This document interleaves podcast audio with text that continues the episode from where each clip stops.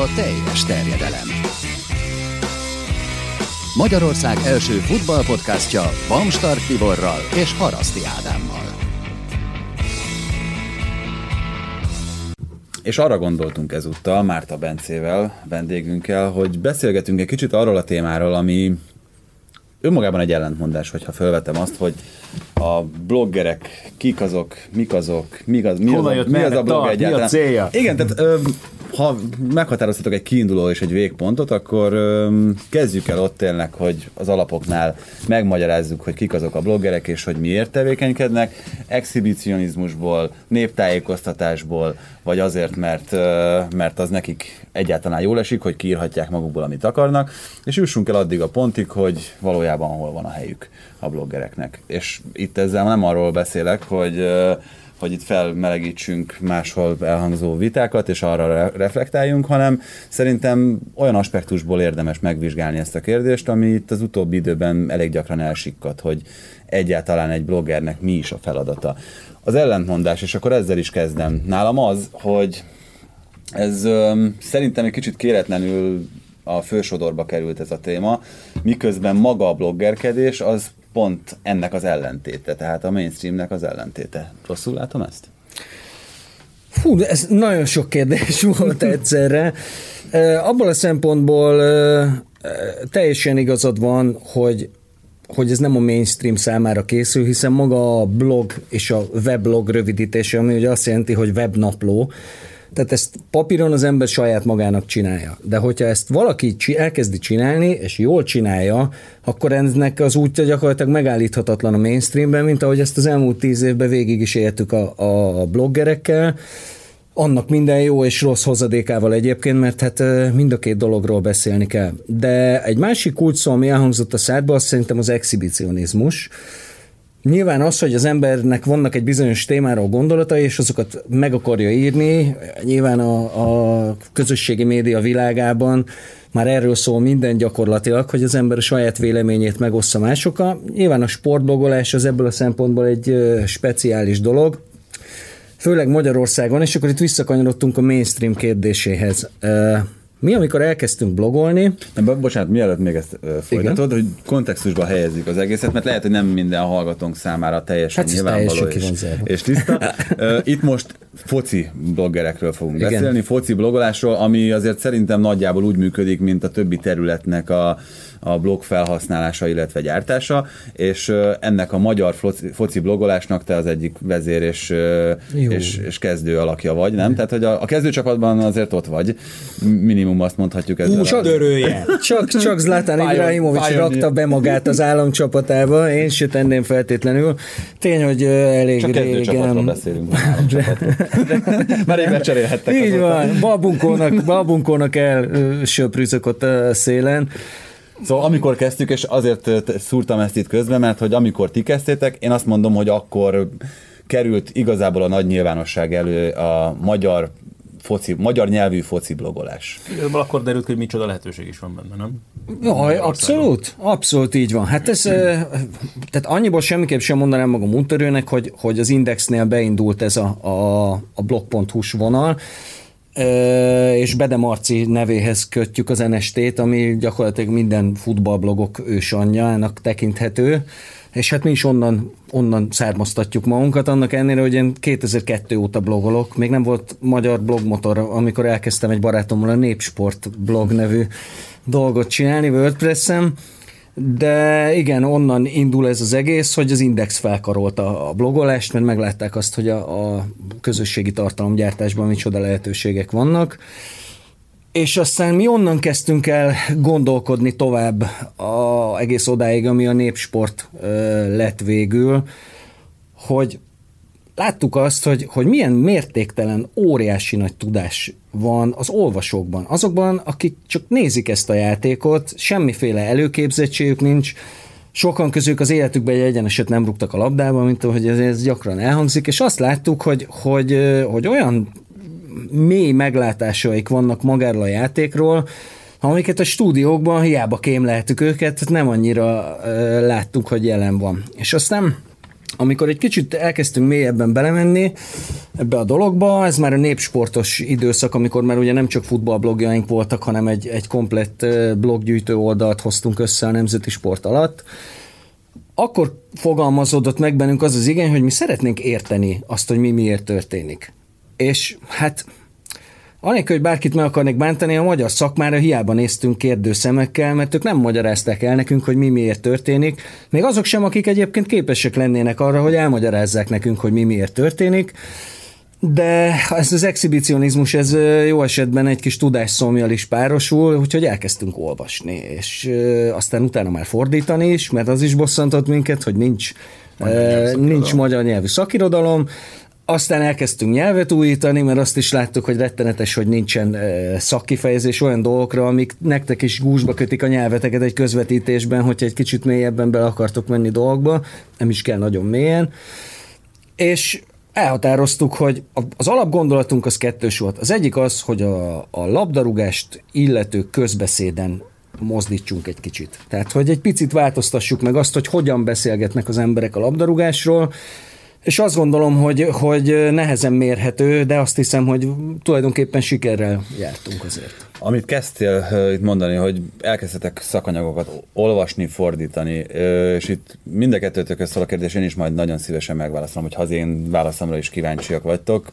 Leszögezhetjük-e azt, és szerintem ez itt egy nagyon-nagyon fontos alapkérdés a témában, hogy abban az esetben, hogyha te bloggernek hívod magad, és találsz egy nemzetközi szakanyagot, akár egy mérkőzés elemzést, akár valamelyik játékosnak a profilját, és azt lefordítod magyarra, akkor azzal értéket teremtettél, vagy egy plágiumot gyártottál?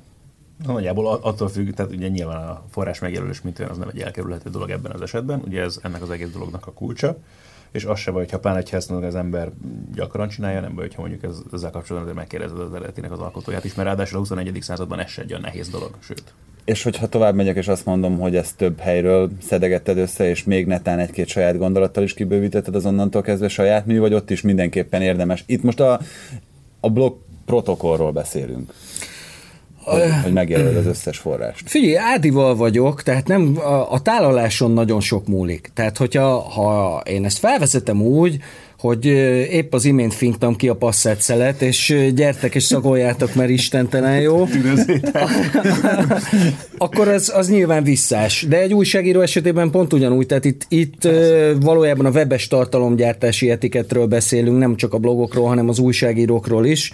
Bár nyilván egy újságíró az hajlamosabb linkelgetni és meghivatkozni, mint egy blogger, annál is inkább, hogyha arról beszélünk, hogy több gondolatot szedett össze. Megint, itt megint persze az a kérdés nyilván, amíg ezt tényleg egy hobbiként űzi valaki, és tényleg ennyiről szól az egész történet, és nem akarod eladni magadat, mint szaktekintet, akkor nyilván most érted, tehát hogyha egy gimnazista srác kezd elő, elkezdi írogatni, és ezeket a dolgokat összeszed, és most ő, neki nyilván nem is fog feltétlenül eszébe jutni, neki most nagyon kellene keresgélnie. Mindegy. Ha te viszont már kvázi újságírónak tartod magadat, vagy azt mondod, hogy te kapaszkodsz már a mainstream irányába, nehogy Isten abba is sorolod saját magadat, akkor nyilvánvalóan ez a kérdés már nem is merülhet fel, hiszen... Világos, csak azért, azért tetődött fel. Bocsánat, csak azért is, mert nyilván fordított esetben te is elvárod azt, hogy ha te valamit alkotsz, és azt más valaki felhasználja, akkor nyilván te is szeretnéd, hogy ott azért a te neved említésre kerülne. Igen, csak ez egy nagyon érdekes határterület, mert akkor, amikor mondjuk műsorvezetőnek, kommentátornak készülsz föl egy meccsre, szerintem te is használsz minimum tizenöt-húsz forrást, amiket nem feltétlenül jelölsz meg mindig a... amiket nem feltétlenül jelölsz meg mindig ez, a Ez olyan szempontból érdekes, mert én például most pont hétvégén Barcelona-Nant kézimeccset közvetítettünk Borsos Attilával, és ott nem tudom, két vagy három interjút idézgettem, és mindig én erre való, de mondjuk verem is a mellemet, hogy gyerekek, én az a lökibből, meg a sportból készült, és ezeket el is mondom nyilván, mert szerintem ez a nézőnek is jól hangzik, hogy tudja, Abszolút. Hogy nem azt mondod, hogy izé spanyol kollégák megkérdezték, hanem azt mondod, hogy a lökib, azért azt, aki picit érdeklődik a sport iránt, tudja, hogy az egyik legmeghatározóbb európai sportnapilapról beszélünk. Így van, de hogyha egy konkrét, konkrét sajtóterméknek valamilyen ö, munkájára utalsz, az természetes, hogy így van, de hogyha közbeszúrsz valamelyik játékosról valami olyan információt, amit, amit esetleg lehet, hogy egy vagy kettő helyen olvashattál csak el, akkor azonnantól kezdve a kérdéseket bet, bethet föl. Ö, Figyelj, szerintem egy kicsit most ezt túl gondoljuk. Szerintem nekünk ö, elsősorban az a dolgunk, hogy az olvasóinkat, illetve a nézőinket ellássuk azokkal az információkkal, amik által élvezhetőbb lesz ö, az a tartalom, amit éppen fogyasztanak. Tehát itt egy kérdés van, a relevancia. hogyha, te, hogyha azzal a közvetítés több lesz, hogy te azt elmondod, és nem teszed hozzá, hogy ezt hol olvastad, vagy hogy ez adott esetben nem a saját gondolatod, teljesen bocsánatos. Ugye nyilván itt azért elég élesen elválnak egymástól az írott és a, a tévés sajtos dolgok. Ennek ellenére azt gondolom, hogy, hogy, hogy Ádinak ebbe igazán. Tehát ő azt mondja, hogy ezt a lökipnek ezt nyilatkozta valaki, akkor az azt úgy vitteli az ember, hogy oké, okay, akkor az úgy megvan az az információ, sőt, ennyi van benne. Jó, tehát azért mondom, hogy ez, ez amikor lehetőség van rá, akkor, akkor szerintem az a legtöbb ember szájából elhangzik. Csak azért is kérdeztem ezt, hogy visszakanyarodva tényleg a magára a bloggerségre, hogy az, amiről itt az előbb beszéltünk, az nagyon hosszú évtizedek óta bevett gyakorlat, például a magyar sportújságírásban is, hogy különböző nemzetközi forrásokból összeolózott anyagokból készülnek el, a nemzetközi futballról készült cikkek, hát hogy másképp is készülhetnének Persze. el, amikor nem vagyunk ott testközelben, nem férünk hozzá olyan információkhoz, amikhez csak azok férhetnek hozzá, akik kijárnak az edzőközpontokba, akiknek van személyes kapcsolatuk játékossal, vezetővel, edzővel. Csak igen, tehát ezeket a határokat, vagy ezeket a korlátokat akartam kijelölni, de, hogy hol van ez a... Pont ezt akartam, hogy tehát mi ezeknek a lapoknak például a nevét innen ismerjük szerintem, érted, mert csomószor láttuk azt, hogy mit tudom én még a foci világban, és hogy mit tudom én az Onze Mondiál, vagy a Dombalón alapján, érted, és akkor ezek...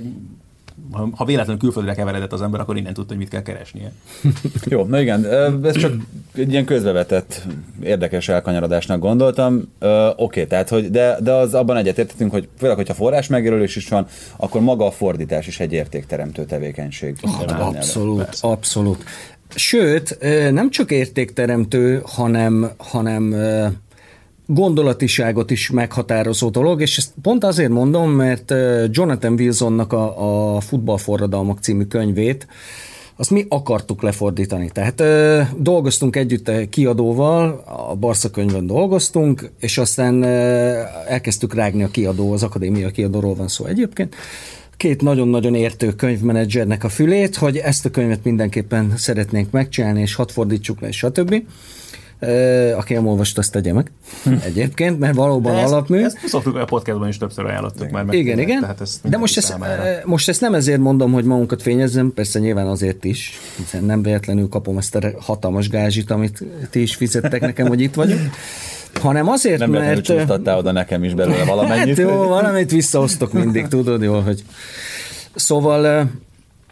Abban a könyvben, azt, amikor elolvastuk, akkor utána fogalmazódott meg bennünk, hogy mi a legnagyobb problémája társadalmilag a magyar futballnak, mert van egy teljes fejezet gyakorlatilag, ami a, a Dunamenti iskoláról, és azon belül is a, a kávéházi futballkultúráról szól. És akkor írtunk egy, egy posztot is ebből, és megbeszéltük, hogy ami ellen igazából nekünk küzdenünk kell, az egyrészt az, amiről beszéltünk is, hogy, hogy a futballt illető és a futball, futballt körülvevő közbeszédnek a minőségén változtassunk, a másik pedig az, hogy valamilyen szinten visszaengedjük az értelmiséget a futball környékére, vagy a futball közelébe. Hát inkább visszacsalogatni kell, mint visszaengedni, ja, nem? Nem, mert hogy van, az értelmiségi rétegnek igenis van erre igénye, hogy, hogy olyan tartalmakat olvasson, és olyan információkhoz jusson, amikhez magától nem feltétlenül, tehát nyilván senki nem ül le elkezdeni olvasni a futballforradalmakat, mert érdekli, ha igen, akkor ki is esik a kezéből gyorsan, mert ez azért egy, egy picit mélyebb dolog, de a magyar futball az addig volt újító és innovatív és világhódító, amíg ez a kávéházi kultúra és a zsidók benne voltak. Szerintem ez kijelenthető, hogy a holokauszt a legnagyobb csapást mérte a magyar labdarúgásra. És ez, ez megszűnt létezni, tehát ez már nincsen, és ezzel nyilván nem a futballban dolgozó, és most a futball szakmát képviselő embereket akarom megbántani, mert szerintem ők is pontosan tisztában vannak vele, hogy az értelmiség és a labdarúgás az elég messze elkerült egymástól, és mi azt gondoltuk, hogy egyrészt ez rossz, másrészt ezt, és a Nemzeti Sport erre lehetőséget és felületet biztosított nekünk, amiért hálásak vagyunk nekik, hogy erre, hogy ezt mi megpróbálhatunk ezügyben tenni valamit, és azt gondolom, hogy tettünk is sok dolgot. Nem először kanyarodtál vissza erre a nemzeti sportos összehangolt sportblog gyűjtő oldalnak mondhatjuk, igen. Tehát hogy nem, nem, itt most nem csak a fociról beszélünk. Ez is egy kicsit ellentmondásos nekem, ugyanúgy, mint ahogy itt a mainstream és, a, és az oldalági dolgokról beszéltünk, hogy kell-e, hogy egy egy blogrendszer, vagy egy adott témáról szóló blogrendszer, az struktúrált legyen? Hát, ha csak a, a, ha az elérését nézzük az egésznek, akkor valamilyen szinten szükségszerű, hogy az legyen, hogy jól tud targetálni, hogy eljusson azokhoz az emberekhez, akiknek szánod tulajdonképpen a tartalmakat. Én, én behozok egy másik szempontot, egyébként jó. Szerintem igen, és ez, ez talán most látjuk, amikor már ez nincsen, vagy nem létezik ez most, ugye? Hát a népsportként nem. De hogy, hogy egyébként sem, hogy megszűnt ez az ernyő. Igen, igen, igen, ez megszűnt. Valami fölötte. Én a minőség biztosítási okait látom fontosnak ennek a, ennek a gyűjtő dolognak, tehát hogy ott azért van egy olyan színvonal, ami, ami alá nem feltétlenül lehet menni, hogyha te ez alá az ernyő alá akarsz tartozni. Na, hát ez, hogy mondjam, tehát nyilván amíg egy blog azért alapvetően különálló életet él, addig ez a része feltétlenül maximum te érezheted azt, hogy te akarsz megütni egy bizonyos színvonalat, ha már tartozol valakihez, de egyébként meg addig, tehát ilyen szempontból mondjuk más, mint egy konkrétan mondjuk egy napilapnak, ha bedolgozol, ahol tényleg ott van egy szerkesztő, aki eleve meghatározza a témát, hogy mivel foglalkozol, vagy akár ki is adja utasításból, mi az, amivel kapcsolatban írnod kell, és akár még ugye saját maga még utána ellenőrzi is, hogy mit tudom, mi az, ami elkészült ezzel kapcsolatban, meg vannak ugye azon a másik terjedelmi határa. Nyilván egy blog ebből a szempontból is sokkal szabadabb, tehát ott, aki a szerzője választja meg egyáltalán a témát, és amivel foglalkozni akar, a terjedelmet is, vagy akár tényleg dönt akkor, hogy a saját idéből mennyit áld az erre az egész történetre hmm. egyáltalán. Itt volt egyébként olyan a Népsportnál annak idején, hogy, hogy akár azt mondtátok, hogy na ez az a tartalom, ami köszi nem kell. Öm, Egy, egy, blogunkat, egy blogunkat kiirtották, amiben egymondatos posztok voltak, játékosokról döntöttük el, hogy színesbőrűek vagy sem. tehát, egy, tehát egy ilyen gobelin színskálán jeleztük, hogy ő már színesbőrűnek számít el, vagy még csak nem tudom, jól barnultnak. És minőségi szempontból volt-e bármifajta kifogás, hogy azt mondtátok akár ti, hogy te figyelj, hogyha ezt akarod csinálni, akkor csináld, de akkor egy lépcsőt följebb kéne ugrani. Nekem az volt a jellemző, nem, hogyha valami nagyon jó sikerült, akkor az kapott kiemelést. Meg. Egyrészt, az, az biztosan nyilván, és egy idő után azért, tehát a csúcson a Népsport az négyszáz bloggerből és száz hatvan száz hetven blogból állt. Ez, ez, ez egy óriási tömeg, itt óriási mennyiségű tartalom készült.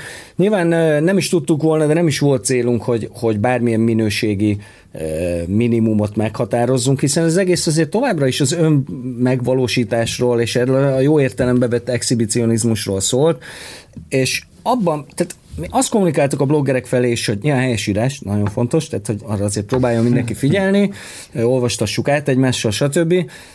Azon kívül... Ezzel már egy valamit behoztál, valami pluszt, amit egyébként nem feltétlenül... Hát igen, és a nyelvezetre is, tehát hogy mondjam, adtunk olyasmiket, amik ilyen, ilyen szó a direktíva, mert nem adtuk utasításba, senki ne írja rá, hogy Cerberus, csak mondtuk, hogy mondjuk nem, nem a Nemzeti Sport hasábjaira dolgozunk, úgyhogy az a lényeg, hogy szurkolók vagyunk, véleményünk van, vitát akarunk generálni, beszélgessünk erről, arról, amarról, és ezt öntsük úgy e, formába, hogy az fogyasztható legyen és vonzó legyen az embereknek, és e, ez a része ez sikerült, nyilván voltak szarblogok, ahol e, e, hiába voltak jó és okos gondolatok, nem tudták jól megírni, helyesírás, mit tudom, tehát hogy nyilvánvalóan egy ekkora társaságban benne van ez is.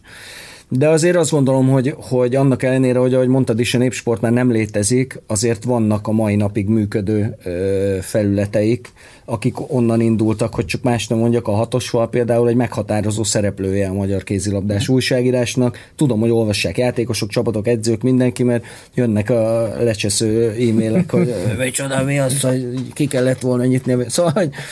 De nem csak ők, tehát nagyon, nagyon sok ö, blog is üzemel még, és rendkívül sok népsportos bloggert látunk a médiában szanaszét. Akár írott, akár televíziós, és mindenki nagyon-nagyon jó munkát végez, akit csak látunk. Majd mindjárt ebbe az irányba is elindulunk, de még mielőtt ezt megtennénk, haladjunk azért kronológiailag szerintem, mert annak van jelentősége, hogy ez széthullott ez az egész. Ha az akkori és a mostani blogírásnak a, akár a színvonalát, akár a stílusát összehasonlítjuk, akkor te milyen különbségeket vélsz felfedezni? Nehéz. Nagyon nehéz erről beszélni. Nyilván az, hogy, hogy ez bekerült a mainstreambe ez a dolog, az nem csak azt hozta, hogy, hogy sokan kívülről is félreértik, hanem azt is, hogy sokan, akik, akik bloggerek és benne vannak, azok is félreértik ezt a dolgot. Nyilván ezért ludasak vagyunk mi is, ami a Népsportot illeti, hiszen e, folyamatosan kommunikáltuk ezt az ilyen küldetéstudatot, hogy, hogy nekünk fontos feladatunk van, annak ellenére, hogy élvezzük és szívesen csináljuk. Azért van egy feladat, amit mindenképpen szeretnénk megcsinálni, e, és ezt egy páran azért elég alaposan félreértették és félreértelmezték, és ebből jöttek ilyen szereptévesztés és dolgok, de független ettől azt gondolom, hogy, hogy, hogy fejlődött ez a dolog. Folyamatosan. Most már nincsen Népsport, ha lenne most is, akkor uh, talán egy kicsit uh, még nagyobb ütemben tudott volna ez az egész fejlődni. Na, de nem vagy te azért ennyire cizeláció. Mik voltak ezek a szereptévesztések? A szereptévesztések? Például az szerintem szereptévesztés, amikor, uh, amikor egy blogger olyan szerepre pozícionálja magát, hogy ő ő nála van a bölcsekköve, és ő fogja megmondani a tutit. Véleményről beszélünk, tehát a blog mindig is semmi másról nem szól, csak a véleményről, és amikor az én véleményemet megkérdőjelezhetetlen igazságként tálalom, az egyrészt visszás, másrészt euh, én kevésbé vagyok amellett, hogy, hogy valami ellen definiáljuk saját magunkat, mint hogy valami mellett. Tehát én nem is nem azt kommunikáltuk, hogy az összes tévés szakértő az, az le kell lökni őket valami magas szikláról, mert annyira szar munkát idejekorán, hanem, hanem azt, hogy, hogy próbáljunk változtatni rajta, és beszéljünk mi rendesen, normálisan, közérthetően, de mégis olyan dolgokról, amik érdekesek lehettek. Nem mindenki gondolta így, tehát születtek azért a, a mondjuk, hogy a nagybetűs magyar szakma és a blogger közösség között voltak e, ilyen-olyan minőségű villongások, ahol azért e, például nekem is nehéz volt ugye oldalt választanom. Hát azt akarom, hogy te átálltál sötét oldalra, úgyhogy ilyen szempontból azért... Én blogger vagyok, mindig is, hiába újságíróként dolgozom most már tizenegy pár éve, jó sok munkám van, fordítottam is könyveket, de ennek ellenére én, hogyha a címkét kell ragasztanom magamra, én blogger vagyok, akként is tekintek magamra, még újságíróként is. De még egyszer, ezek a, ezek a villongások is csak, csak ilyen szereptévesztésből adódnak szerintem, semmi ilyen, ilyen nagyon komoly dolgot nem kell mögé látni, viszont az nagyon jól látszik ebből az egész történetből, hogy az egyik oldal az simán hagyná élni a másikat is, a másik oldal viszont úgy érzi, hogy ezeket el kell taposni. És ez viszont szerintem egy nagyon rossz reflex. Szerintem ebben sem lehet általánosítani. Hmm. Mint ahogy egyébként itt az előbb említett uh, szereptévesztéseknél sem jó az, hogyha általánosítunk. Tehát... Na igen, igazad van. Nem tudom egyébként, hogy van-e objektív mérőszáma annak, hogy mondjuk mitől jó a blogger, blogger vagy sem, mert nyilvánvalóan, hogyha azt mondjuk, hogy nyilván az olvasottság, az egy nagyon fontos, mennyien nézik, mennyien kíváncsiak az adott témára, de ez azért a téma választásból is valamelyest fakadhat, tehát hogy lehet, hogy egy rosszabbul megírt blogposzt az nagyobbat fut a, a, a téma miatt, vagy amiatt. Vagy jó címe van. Uh-huh. Igen. Van egy valami, amit szeretnék viszont elmondani, és egy nagyon érdekes varga betűt fogunk tenni, szerintem teljes terjedelem történelmi pillanatok Na. következnek. Melcsit ismeritek mindketten, egy, a feleségemről beszélünk egyébként, aki egy sminkiskolának a szakmai vezetője, és azt mondja, hogy vért izzad, mire kiveri az emberekből azt, amit az ilyen beauty bloggerek és beauty influencerek feltöltenek a különböző közösségi média felületekre, mert azt hitelesnek fogadja el valamiért a legtöbb magyar ember, és azt gondolja, hogy az a jó.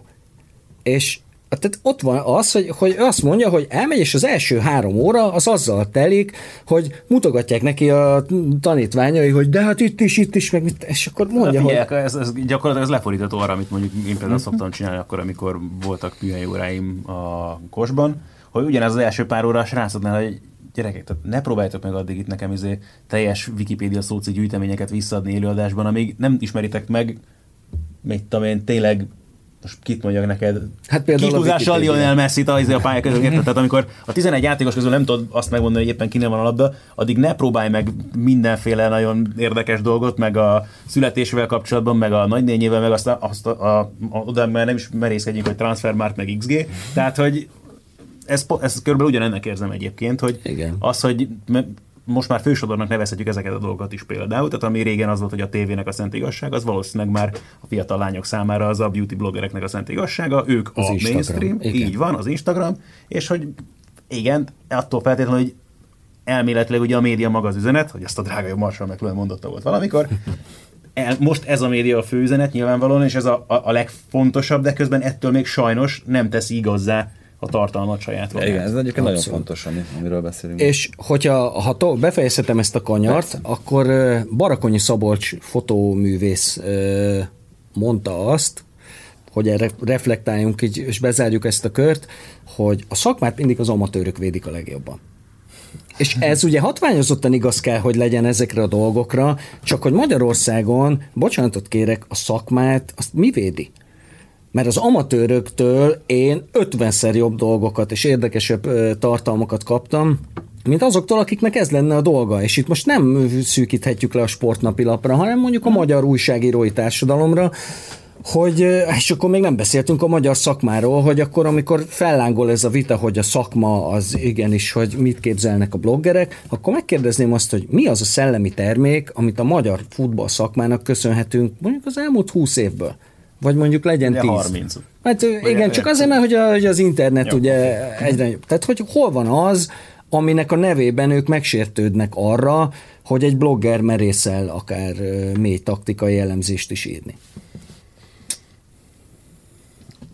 Nagyon sok gondolat fogalmazódott meg bennem. Az a baj, hogy akkor, amikor azt mondod, hogy szakma, akkor az is eszembe jut, hogy ugyanilyen alapon, ahogyan a szakmát piszkálott te itt, piszkálhatjuk az újságírói szakmát is, aminek mi vagyunk a képviselői, tehát hogy Hajjaj, szerintem mindannyian, mindannyian voltunk szem- és fültanúi akár magyar meccseken olyan szituációknak, hogy a én egyébként ugye kétezer-kettő óta járok ki újságíróként sporteseményekre, és a mai napokban már azért nem jellemző annyira, mint mondjuk a huszonegyedik század legelején jellemző volt, hogy a sportnapilapnak a tudósítója a pályának háttal végig beszélgeti a meccset, és akkor utána mindenkit leosztálja az ötösre, egyet, hatosra, aki a gólt szerezte.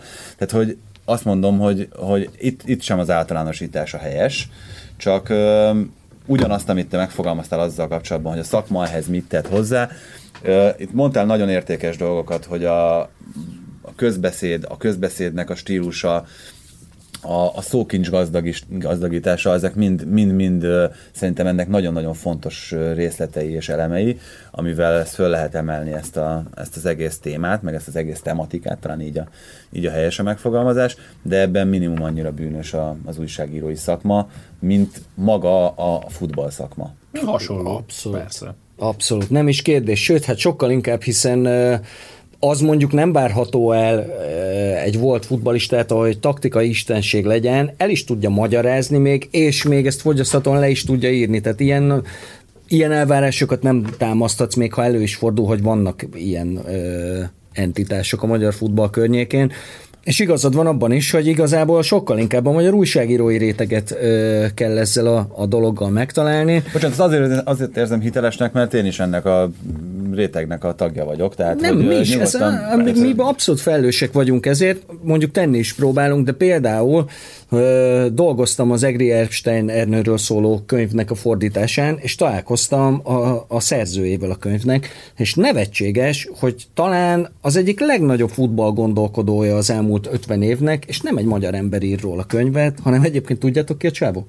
A Chelsea sajtósa. Értve hát akkor a Chelsea egyik sajtósa volt a srác. Tök aranyos, ezért valahol rábukkant a sztorira, hitetlenkedett, hogy még nem írtam meg senki, utána ment, utazgatott kicsit, és egy baromi jó kis könyvet írt belőle egyébként. De nem egy magyar újságíró, és a mai napig nincsen, nincsen könyv arról, ami szerintem a legnagyobb probléma, hogy a holokauszt megölte a magyar labdarúgás gyakorlatilag. Tehát nézzük meg, hogy milyen futball tudás távozott Magyarországról abban a, a, az időszakban mondjuk harminchat és negyvenöt között. És ott a, ott a válasz arra, hogy hol bicsaklott meg, és mi történt a magyar futballra. Nincs róla könyv. Pedig hát boncolgatjuk, hogy hova tűnt a magyar futball, a gyógyíthatatlantól kezdve, az már hány éve volt? harminc? negyven? Az nyolcvanhat, nem? Ja, hát az igen. És, és nem merülnek föl ilyen kérdések az emberekben, és azt gondolom, hogy ha a magyar újságírói szakmán múlik, akkor nem is fog. Ez is egy érdekes dolog egyébként, és ezen is érdemes elmerengeni, mert igazából, ha belegondolsz abba, hogy pláne sportújságíró szakmát mi jelentett Magyarországon, mondjuk a rendszerváltás környékén volt egy darab Népsport, Nemzeti Sport, meg egy darab Telesport, meg mondjuk a Magyar Rádiónak a sportszerkesztősége, és oké, okay, voltak egyéb más sajtótermékek, de nagyjából vagy ezeknek a farvizén, de ami, ami ilyen jelentőséggel bírt volna, semmi. És aztán persze jöttek kereskedelmi tévék, egyéb dolgok, de Isten igazából a mai napig mondjuk, tehát a foci világot, a foci világot szúrjuk oda, az nagyon fontos. Az volt a csecs. Amit hajjaj, hát mennyi poszterem van még mindig azokból az időből, Jézusom. Én poszteres nem voltam soha, érdekes. Nagyon sok volt, nagyon sok volt, focisták meg autók. Nem, én is és köztük a Simon Le Bon, meg a, a Sissy Catch. Samantha Fox. Igen. Dieter Bohlen. Nem, csak pont ezt akartam mondani, hogy, hogy nagyjából egyébként nagyon sokat a mai napig sem tudunk megemlíteni, ami mondjuk ne lenne mondjuk szorosan összefüggésben ezekkel, és valódi versenyt mondjuk éppen a blogoszféra jelent egyébként ezek számára, vagy jelenthetne. Igen, de most, amikről beszélünk, ugye ezeknek a megváltoztatására, meg a közbeszéd megváltoztatására úgy érzem, hogy volt egy törekvés. Valamilyen szinten ezt, ezt tovább vitték azok a blogok, amik jelen pillanatban is léteznek, de, de azok a próbálkozások, mint amilyen a Kazinczi volt például, az, azok teljes mértékben elhaltak. Nyilvánvalóan nem lehet soha befejezetnek nyilvánítani egy ilyen munkát. Tehát nem mondhattátok volna azt egy ponton sem, hogy na, akkor most megreformáltuk a, a magyar futballról szóló közbeszédet. Visszavonulunk az elefánt csontoronyba, és szemléljük az eseményeket. Nézzük, hogy mi történik utánunk, de, de azért ez, mintha egy ilyen baltával elvágták volna ezt a szálat, és, és onnantól kezdve Hogy, hogy ez senkinek nem jutott eszébe, hogy tovább vigye, meg hogy, meg hogy ezt igazán felkarolja ezt a témát, az jelzi, hogy talán akkora igény sincs rá, mint amekkorát mi támasztanánk egyébként felé? Fél, most itt ülünk hárman, és mi támasztunk rá igényt. Igen, csak azt mondom, hogy nem vagyunk nagyon kisebbségben. De lehet, hogy kisebbségben. Nem tudjuk. Tehát ez... Hogy mondjam, a, amikor a szereptévesztésről beszélünk, akkor, akkor azért azt mondjuk, hogy, hogy sok bloggerben van ez a messiás tudat annyira erősen, hogy tényleg azt gondolja, hogy neki biztos, hogy igaza van. Mi nem gondoltuk azt, és amikor elkezdtünk írogatni a futballra, akkor se gondoltuk azt, hogy igazunk van. Azt mondtuk, hogy mi így gondoljuk, mi így látjuk, szerintünk ez így történt, vitatkozzunk róla. És akkor, hú, nagyon imádtam az en es té-s időkben, amikor egy bé el fordulat ilyen kilencszáz komment egy poszt alatt, és, és olyan minőségű szakmai vita, amit nyilván nem vagyok szakember, tehát nem tudok rálátni, hogy most ez mennyire szakmai, közérthető, mondjuk ilyen gyalog tempóban, az nagyon mély szakmainak tűnt, mert nagyon apróságokon is elvitatkoztak az emberek. Hogy ennek, vol, vol, hogy ennek nem lett folytatása, ez mondjuk, hogy az én soram tulajdonképpen. Mert ezt tovább lehetett volna vinni minden további nélkül, még azután is, hogy a Nemzeti Sport kirúgta alólunk a sámlit. Simán tovább lehetett volna vinni. Megvolt, ugye ez egy elég komolyan felkészített dolog volt, hiszen a, a Magyar Tudományos Akadémia nyelvi osztályával abszolút kapcsolatban voltunk, és ott láttam, osztattuk ezeket a dolgokat, ilyen szakvélemények jelentek meg, hogy ez miért jó szó, ez miért nem jó szó, és hát hallom, hogy a felkészültebb kommentátorok például használják akár a tükörszélső, akár a szárnyvédő kifejezést, még volt egy három-négy, de igen, abszolút érzem a felelősségemet benne, hogy, hogy nincs több. Te emlékszem, hogy volt egy olyan felvetésed, azt talán pont te is írtad, hogy a szerelésekre például, a labdaszerzésekre lehetne valami más terminológiát kitalálni, és azt hiszem az, az ott hanvába holt például. Igen. Tehát, hogy a nyert tekül és a vesztett tekül, az még mindig nyert és vesztett tekül Magyarországon. Tehát ez a szerelés utáni elvesztett labda, és szerelés után megszerzett labda. Igen. Szóval nincsenek erre igazán, igazán jó magyar szavak. Ugye azt ígértem, hogy az, az valahol a végcélja ennek a beszélgetésnek, hogy meghatározzuk, hogy hol a helye a bloggernek, és ez itt nem a pejoratív felvetése ennek a, ennek a kérdésnek. Tehát, hogy a jó blogger tudja, hol a helye. Nem, jelen pillanatban mondjuk kell-e, hogy legyen blogja annak, aki bloggernek hívja magát? Van blogod? Van. Kettős. Sönérzetesen válaszoltam. Igen, mert megtámadott egy centiről, és védekeznem kell. Szóval kell-e, hogy legyen blogja annak, aki blogger, vagy, vagy mondjuk akkor is blogger vagy, hogyha időnként ide-oda, akár, akár több helyre, felkérésre megírod valahova a véleményedet?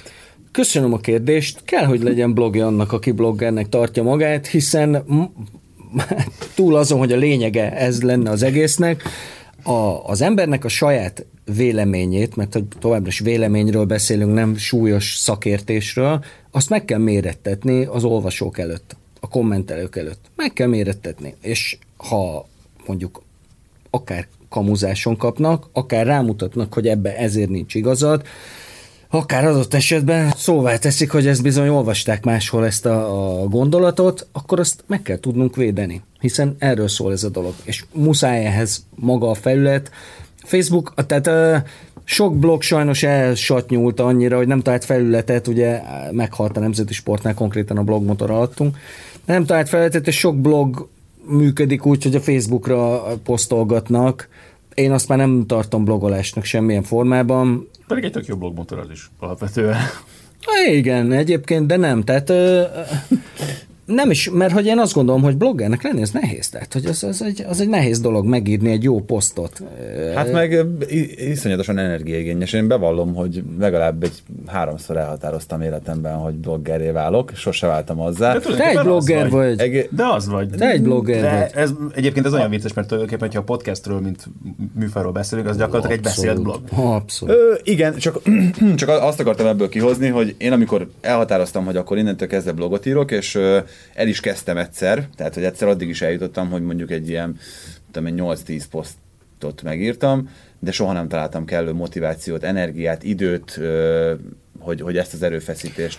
Meg szerintem azt, azt beletegyem, hogy, hogy itt, csak, csak itt ugye azt kell szerintem mindenképpen leszögezni, hogy, hogy nem az első, ugyanúgy, mint ahogy az újságírásban is így van, nem az első öt vagy hat cikka megírása nehéz, nem az első öt vagy hat poszt megírása nehéz, hanem azt tovább gondolni, és utána támasztasz magaddal szemben valami fajta minőségi követelményt, aminek, ha meg akarsz felelni, akkor nem csaphatod össze azt, amit Igen. utána És ez, amit most elmondtál, ez a legtöbb blognak az életútjában azért visszaköszön, hogy, hogy meddig, addig jó igazán egy blog, amíg örömmel írod a posztokat, onnantól kezdve, hogy ja, kell írni, kell írni, az már, az már a minőségre is nyilván hatással van, nem feltétlenül, De, de így van. És, elképesztő közlésvágy kell, hogy bujkáljon az emberben igen, ahhoz, igen. hogy ez, ez hosszú távon plusz, működjön. Plusz rohadtul benne kell lenni a dologba, mert akkor van folyamatosan megújuló impulzus, hogyha ha folyamatosan követi az ember és nézi azt a témát, ami, amiről mondjuk éppen blogol.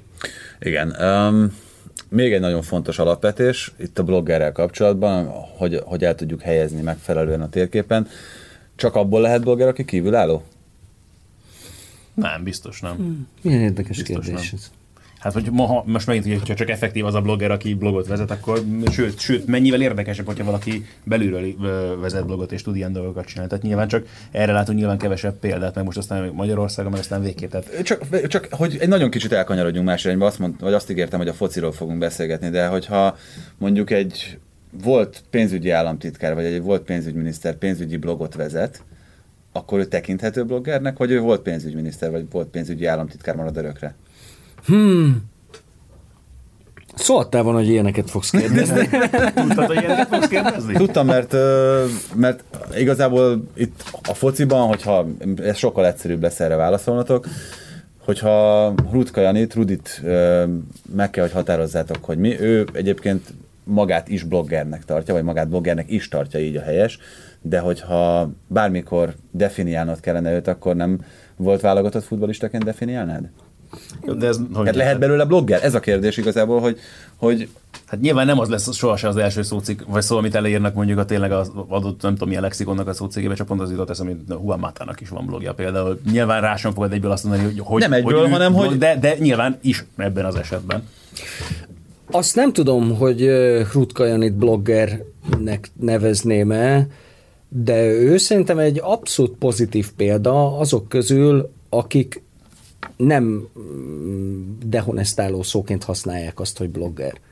És ő, ő szerintem a lelkületét tekintve ő abszolút tekinthető bloggernek, és vannak, vannak még ilyen tévés szakértők, volt futballisták, de közben már hatott rájuk ez az egész annyira, hogy abszolút túl tudtak lépni azon, amiben mi is, meg ti is felnőttünk, hogy a tévében a szakértők milyen mélységeket érintenek mindenféle szempontból, és hogy miket mondanak el, és ezen túl tudtak lépni, és ebben szerintem van szerepe a blogger kultúrának is, és annak is, hogy, hogy borzasztó kemény fal ez, de azért volt hatása a, a mainstream szakmára is.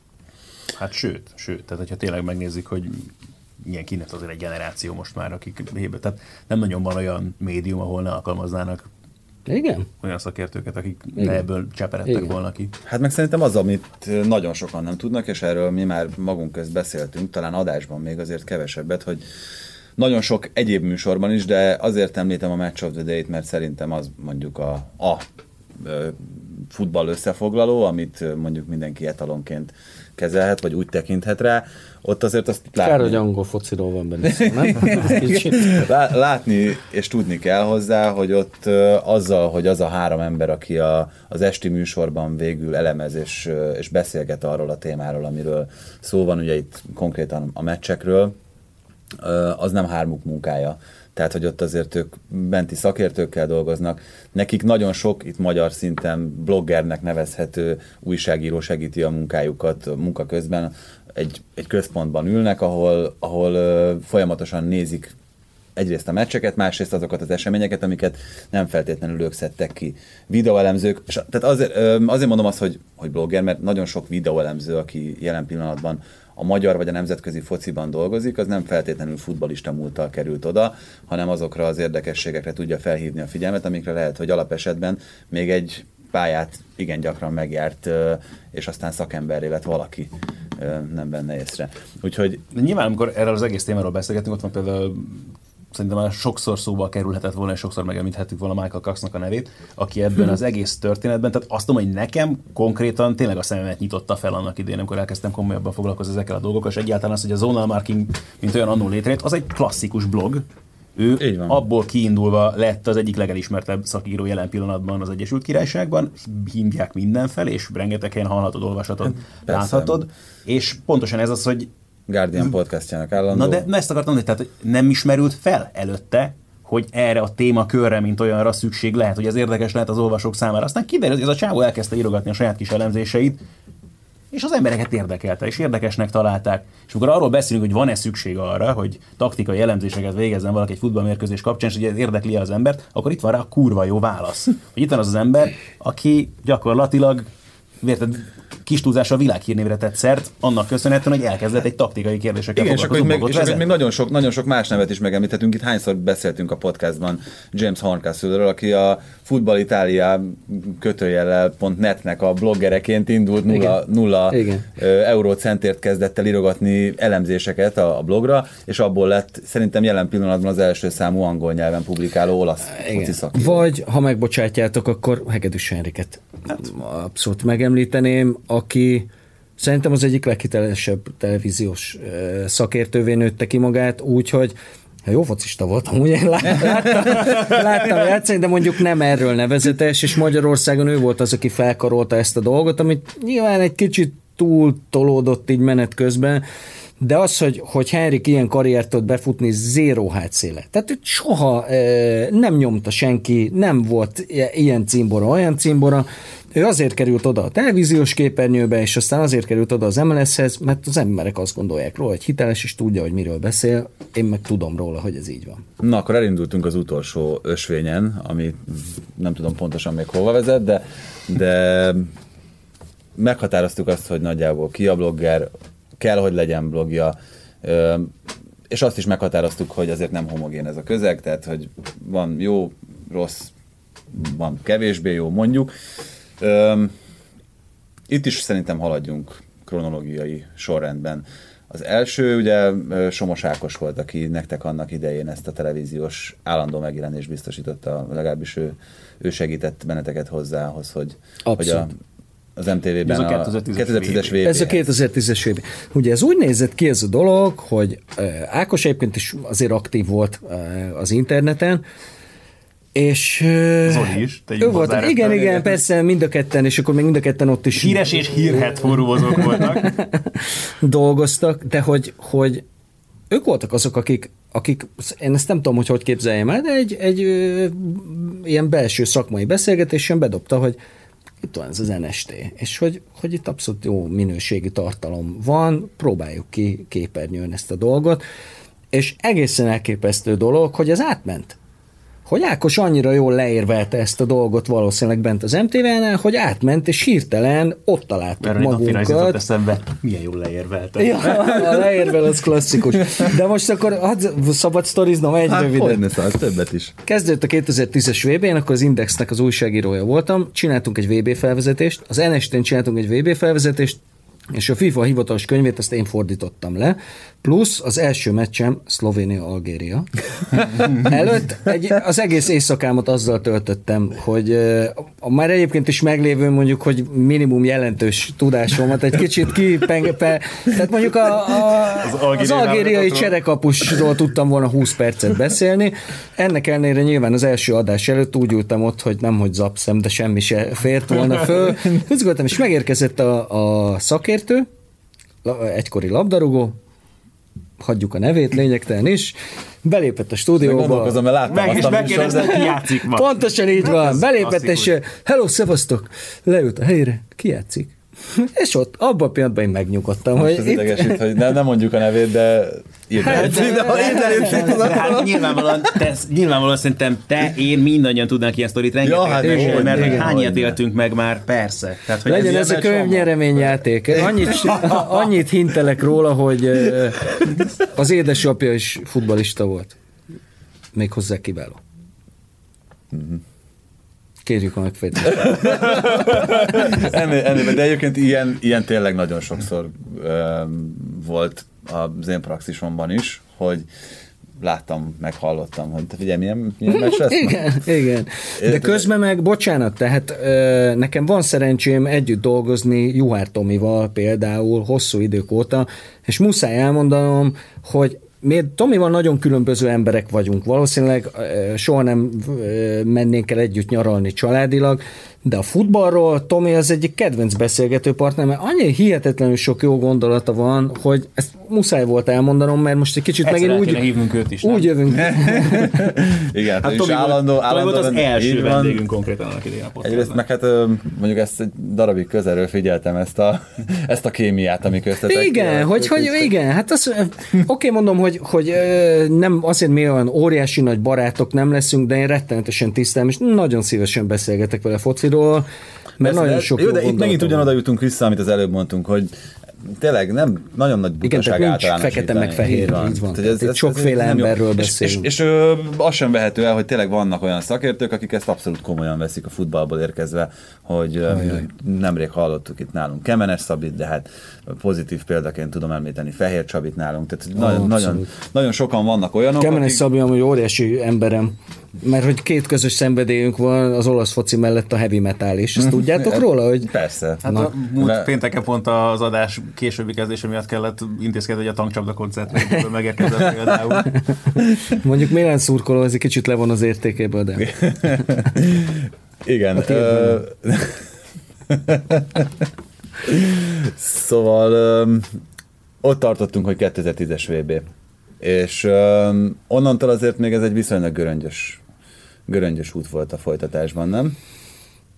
Bár ugye kétezer-tíz óta digisport vagy te. Erre, én meg erre, erre viszont konkrétan emlékszem, hogy az meg hogy történt utána, mert uh, ott, hát, ott meg aztán végképp komoly értekezletet nem kellett tartani a stáb szűkössége okán, úgyhogy Lósútyúval beszélgettünk a közvetítések után nyáron, hogy hát egyébként is kéne erősíteni hogy a szakértői stábot, és akkor beszéltünk róla, hogy hát nyilván ezek a blogger srácok nagyon jók, meg a Salesz kurva jó volt, akkor az, őket valahogyan át kellene rángatni, de... Igen, Csalec amúgy tényleg kurva jó volt, bár mi először ott vesztünk össze, de nagyon durván. Tehát ott a stúdióban előjött már ez a téma, amit nyilván azóta számtalanszor átrágtunk, és szintén mondhatom, hogy emberileg nagyon kedvelem Salit, még ha nem is mindennel értek egyet, amit mond. De visszatérve erre a másik részére, valójában annyira nem volt göröngyös nekem ez az út. A göröngyössége az volt, hogy a, ugye a tizennégyes vé bére is hívtak vissza, és ott már ugye nemet kellett mondanom, nyilván a jól ismert okokból, tehát nem azért, mert nem mentem volna akár szívesen. Viszont nem... Én egy kicsit kényelmetlenül érzem magam abban a szerepben, hogy én vagyok az, aki most itt megtestesíti a, a sportbloggerséget, mert azt gondolom, hogy vannak nálam jobb bloggerek, akik hasonló utat járnak be, most itt Szabó Kriszt kell megemlítenem, aki az egyik nagyon nagy kedvenc bloggerem volt, és hajbókoló bologató lufi ember, ugye? Integető, hajbókoló lufi ember. Ez volt, én nekem a mai napig egyébként a telefonomban így van benne szám. Mert hogy, na mindegy, szóval... Bocsánat, ez ott az en es té és Nick neve Krisztnek. Igen, igen, igen, ezen ő néven kommentel. Azt nagyon sajnálom, ami magával a Népsporttal történt, mert nagyon sok munka lett volna még, és lehetett volna csinálni, és az, hogy a Nemzeti Sporton lehetett publikálni, az, az azért előhozta a bloggerek közül is az igazán jókat, és nagyon-nagyon sok nagyon jó, nagyon magas minőségű tartalom született. Sajnálom, hogy a Nemzeti Sportnál ezt nem így gondolták, és hagyták meghalni ezt az egész dolgot. Most már úgy se lenne egyébként, de még azért egy pár évig lehetett volna. Hogyha konklúziót akarunk, itt, és még azért erőltetném egy kicsit ezt a televíziós szakértés részét a dolognak, akkor elképzelhető, hogy... hogy Bocsánat, mi... de akkor hogy egyébként, hogyha valamire akarunk egy, egy jó kifejezést találni, akkor lehet, hogy ennek is ide lenne majd megtalálni a megfelelő megnevezését, mert hogy többször hallottam mostanában is telefonbeszélgetéseken például egy szerkesztőt, próbált szakértőt keríteni a adásba, és tényleg ez volt, hogy vagy ezt mondta, hogy gyere hozzánk szakérteni, vagy szükségünk lenne szakértés, és ez, ez, ez, ez nekem tényleg azért borsodzik a hátász, hogy erre kellene valami, hogy gyere hozzánk szakértőként, na szóval igen. Bocsánat, ez csak egy közvetítés. Hát nem, de és egyébként nem, meg teljesen jó, igazad van. Igen, de nincs erre jó terminológia. De megmondom, hogy, hogy, miért, hogy miért éreztem én. Én hat évig dolgoztam az Európai Kézilabda Szövetségnek, folyamatosan hat éven át írtam nekik a tartalmakat, és amikor kézilabdában voltam, akkor az volt alám írva, hogy az E H F szakírója. És közben meg ott ült mellettem Kotormán Attila, akinek a kisúlya körme piszkában ötvenszer több volt a kézilabdáról, mint amit az E H F szakírója az életében magának mondhatott volna. És ez, tehát igen, ez, egy, ez így tud kellemetlenné válni, hogy, hogy az ember is érzi, hogy, hogy nem ér föl ahhoz, amit odaírnak a neve alá, mert előfordul, hogy az ember nem ér föl ahhoz. És ez problémás. De miért az, hogy szakíró, az miért, miért nem helyes megfogalmazás itt ebben a helyzetben? Tehát az, hogy szakíró vagy, az, az szerintem pont kifejezte azt, ami, amiként, szerintem amilyen minőségedben te ott ült. Szerintem Michael Cox szakíró. Szerintem James, James Horncastle is szakíró, hogyha már... Hát, ne, azért... Ah, jaj, jaj. Hát, ne, hát, te egy szarszakíró vagyok, meg jó. Maradjunk egyben. Hát igen. Nem, de, de hát te ugyanúgy szakíró.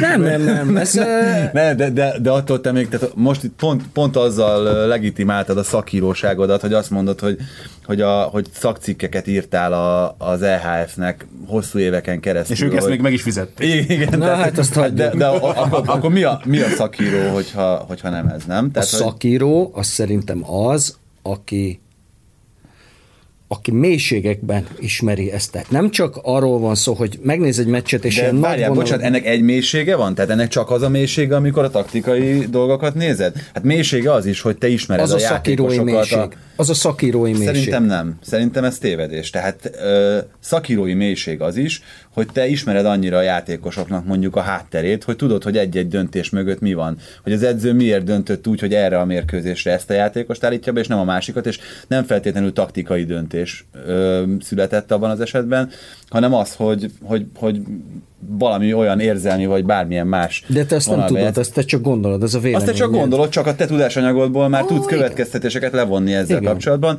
mint ahogy egyébként azt se tudod, hogy az edzőnek valóban az volt a taktikai igen. szándéka, amit látsz, de ugyanúgy megvan hozzá a háttértudásod, meg az a bázis, amiből te ki tudod választani a megfelelő elemeket.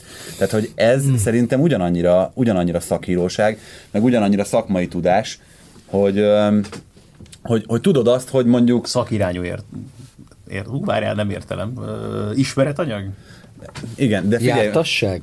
Jártasság. Jártasság. Egyébként a jártasság a, jártasság a, a legmegfelelőbb szó erre, én is azt gondolom. Csak azt mondom, hogy például te szakíróként, és akkor maradjunk ennél a kifejezésnél, tisztában vagy azzal, hogy mondjuk a, a... és nem biztos, hogy ezt teljesen exakt módon tudod, a Juventusnál hogyan alakulnak a kereseti viszonyok.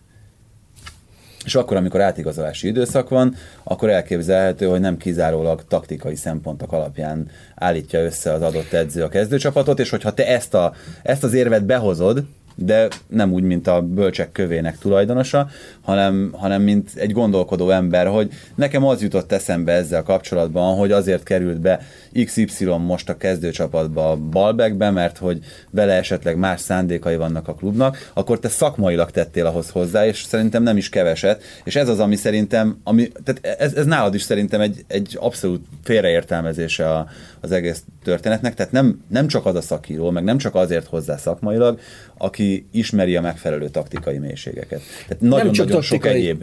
Nem csak taktikairól beszélünk, igazából a vita köztünk a jártasságnak a, a mélységéről szól, hogy honnantól lehet miben valakit szakírónak. Mond? Miben lévőségéről? A mélységét mondanám én, tehát, hogy, hogy, és itt nem csak taktikáról van szó, hiszen pont erre, ezen is tört ki ez a vita nem olyan rég, hogy van egy csomó minden, amit a világ legjobb bloggere se tudhat. Nem tudhatja, mert nem ült ott egy olyan meccsen, nem volt az öltözőbe, nem játszott vizes pályán olyan jobb csapat. Ez nem tudhatja egyszerűen. És ezért mondom azt, hogy, hogy itt a mélység... Bár, bár, nem tudhatja, vagy nem rendelkezett róla tapasztalatról, mert a kettő megint nem ugyanaz, mert de nyilván, ha ezt olvastad valahol, de már akkor ugyanaz. Már tudhatsz róla, érted, sejtheted. Figyó, rengeteg... Ágyval értek egyet, mert én is azt mondom, hogy hogyha elolvasol mondjuk harminc olyan olyan korábbi tapasztalatot, ami erről szólt. Tökéletes például tudok rámondani, ott a Weber Gabi, aki, aki elkezdett autóversenyzőként is, őt ugye először úgy nevezték meg mindig még az er té el, hogy szimulátor világbajnok, érted, és, és a mai napig a ever legjobb Forma egyes magyar szakértő, érted, vagy egy szakíró, nem tudom, minek akarjuk nevezni, érted? És érted, tehát oké, aztán ő később lett belőle tényleg valódi autóversenyző, és meg nyert komoly versenyeket is, meg komoly címeket, meg vezetett komoly autókat. Te de nyilván Forma egyes autóban, össze, hogy igen. Mondani, így van, tehát nyilván Forma egyes autóban soha nem ült, és mégis igazából nyilván nem is akarom megkérdőjelezni annak a jogosságát, igazságát, amit mond, meg nem is nagyon tudom, nyilvánvalóan ez is hozzátartozik ez az egész történethez, de érted, tehát ő nem ült nyilván a Schumacher helyén sohasem, és mégis azért alapvetően azok a dolgok nekem legalábbis érdekesnek, értelmezhetőnek, felfoghatónak, igaznak tűnnek, amiket hallok tőle mondjuk egy-egy közvetítésben. Igen, itt, hogyha a taktikát nézzük, akkor azt öm, pont az egyik nagyon kedves volt futballista kollégám mondta, hogy annak annyi értelmezése van, hogy soha nem tudhatod, hogy a meccs egy adott pillanatában az, amit te rámondtál, az nem, nem igaz-e. Tehát, hogy pont Ádival beszélgettünk múltkor, azt hiszem adáson kívül már arról, hogy a jelenlegi nagy csapatok, tehát, hogy a, amik mondjuk a top futballt játsszák Európában, és mondjuk a taktikai innovációnak sincsen hiánya az az edző, aki irányítja őket, azok védekezésben minimum kettő, de inkább három formációban védekeznek, három hadrendben. Tehát akkor, amikor a, az ellenfél térfelén a ut- utolsó harminc méteren van a labda, akkor van egy felállásuk, amikor elhozzák a középpályáig, akkor van egy, egy formációjuk, és amikor beszorítják őket a kapu elé, és harminc méteren kell védekezni, akkor van egy harmadik. Tehát, hogy most az akkor négy négy kettő volt védekezésben, vagy öt négy egy, vagy, vagy éppen melyik formáció, az akár tíz másodpercen belül kétszer is változhat. Nem, bocsánat, a, a szakíróság nálam nem ez, hanem az a szakíróság, amikor valaki azt meglátja, nem, azt, nem elkezd hadoválni a felállásokról, formációkról, amik aztán tényleg össze-vissza csúszkálnak a meccs közben is, akár edzői utasításra, akár valamilyen történés hatására, hanem az, aki meglátja, hogy mind dölt el. Tehát, hogy hol volt az a pont, és azt akár taktikailag is meg tudja indokolni, jó, de és alá erre, tudja támasztani. Egy ilyen pont van? Mindig van egy pont, amit ki tudsz emelni a többi közül. Lehet, hogy tudsz mondani ötöt is, ami szerinted fontos, az a szakíró, amelyik azt mondja, hogy azon, ott azon dőlt el. És ez nem feltétlenül taktikai dolog. Amúgy abból a szempontból meg itt menet közben gondolkodtam, hogy, hogy roskadoztam az érveit súlya alatt, hogy Magyarországon ki a szakíró? Tehát nevesítsük a szakírókat. Hát figyelj, hogy nem ha, tudod, ha, tehát, nem, hogy... ha te szempontrendszered alapján nézzük, akkor nincs. Hát köszönöm szépen. Tehát, hogy igen. De Henrik akkor nem szakíró? Henrik szakíró, igen. Tehát, hogy de ő, hogy mondjam, ő egy apostol, tehát ő kit, kitalál... ő, ő, így, ő így kitalálta ezt a dolgot, mert előtte ilyen nem volt. Tehát hol, hol, mutass, mutass nekem ilyet, a magyar média nyolcszázkilencvenhat óta íródó történetében, mutass nekem ilyet, aki ezt csinálta magyar nyelven. Nem tudsz. Tehát, hogy one of a kind. Nincs olyan, aki mellé odarakod, hogy, hogy most melyik. Tehát ő, oké, okay, ez szakírás. Még akkor is, hogyha én magam is azt mondom, hogy nagyon sokszor ír olyan dolgot, amivel nagyon erős érvekkel tudnék vitatkozni. Mi amúgy is nagyon tudunk vitatkozni egymással. Nagyon. Na, hát... Hmm, nincs szakíró. Jó. Öm, nagyon, az a baj, hogy, hogy így viszont nem lesz egészen kerek a, az egész. De ez érdekes egyébként, mert én most elkezdtem én is gondolkodni azon, amit mondasz, és valóban, tehát, hogy nagyon nehéz. Pláne olyat, akire meg azt mondod, hogy tényleg, ha úgy tetszik, egyetemesen elfogadott meg tényleg, akire azt mondod, hogy tényleg csak ennek él gyakorlatilag, és ezzel tud... Hát vannak, nyilván más ez, tehát van egy csomó olyan de újságíró... Egy csomó olyan szempontot, ami, ami szerintem másod. Tehát az, hogy most egyetemesen elfogadott, egyetemesen elfogadottnak kell lennie? Tehát, a szakírónak hogy... jó lenne.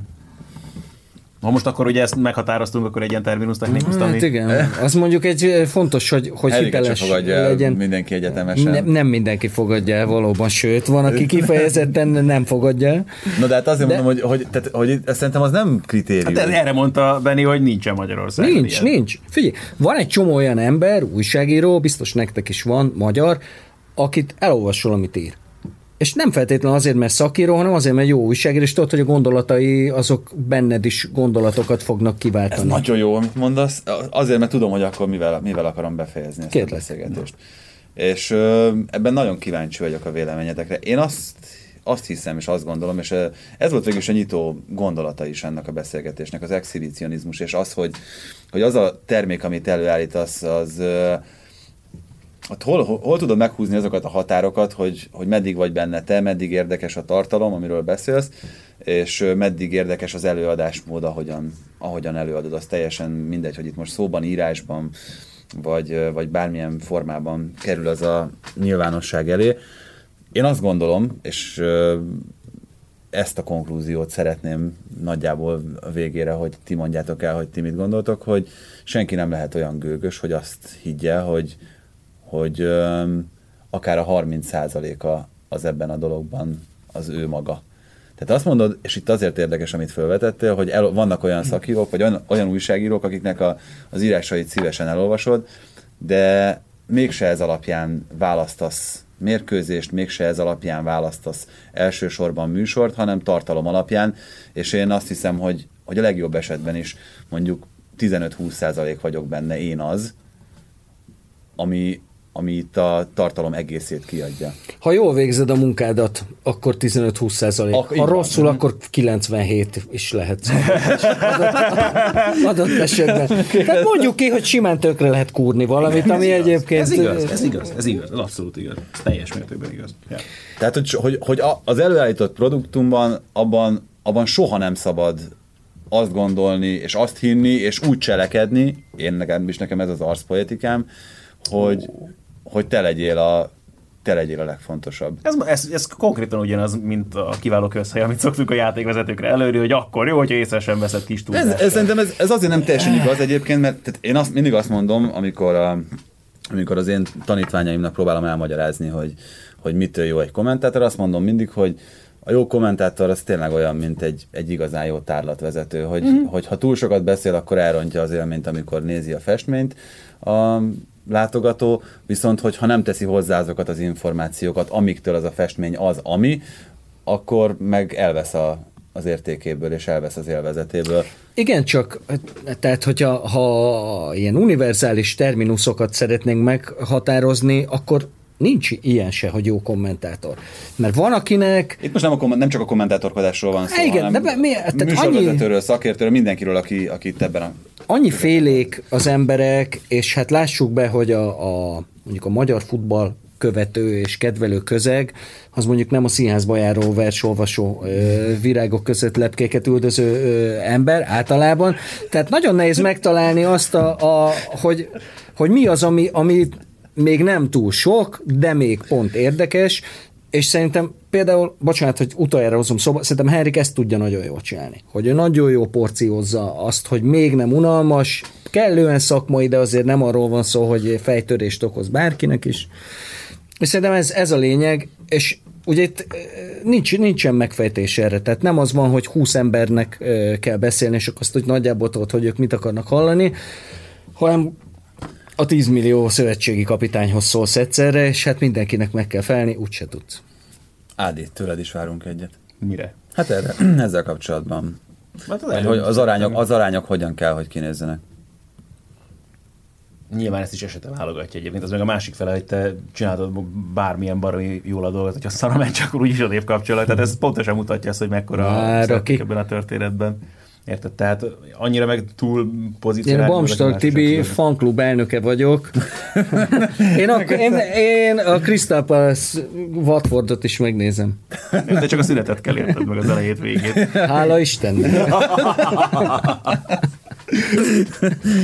Na, hát én szerintem nagyon sok olyan érdekes információ hangzott el ebben a beszélgetésben, amiről eddig nem nagyon volt szó, még talán más, máshol, még ennek a vitának a kapcsán sem, és nem feltétlenül gondolom egyébként, hogy alapvetően, hogy ez, ez vita kell, hogy legyen, hanem, hanem sokkal inkább az, ami, amire itt próbáltunk utalni, hogy legyen megértsük. Vita. Legyen vita, de, de próbáljuk csak meg megérteni esetleg igen. A másikat, és, és, és ne a fejéhez vagdosni olyanokat, ami, ami nem feltétlenül kellően etikus. És akkor azt hiszem, hogy hogy itt ezzel, ezzel le is zárhatjuk ezt a témát. Köszönjük szépen mind a két e heti meghallgatást, és ezügyben természetesen várjuk a ti gondolataitokat és elképzeléseiteket is. Szóljatok hozzá a nem vitához, hanem a beszélgetéshez. Köszönjük, sziasztok!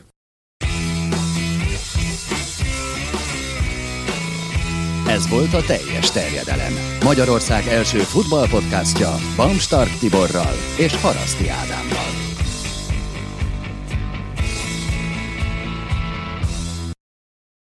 Ha más podcastekre is kíváncsi vagy, hallgasd meg a Béton műsor ajánlóját. El tudod képzelni, hogy a podcastet, amit éppen most hallgattál, fél év múlva már a mesterséges intelligencia generálja? Mi sem. De ha érdekel, eljött-e már a gépek lázadása. Hallgass bele az Embertelen Podcastbe. Orsós Lajos vagyok, a műsor házigazdája. Egyelőre még élőben. Egyelőre. Fedezzük fel együtt, hogyan ismerkedik, randizik, mesél és vitatkozik Betty és Péter. Két teljesen mesterséges intelligencia. Lajos, a podcast címét mond még egyszer, léci. Oké. Okay. Embertelen Podcast. Ez a műsor a Béton közösség tagja.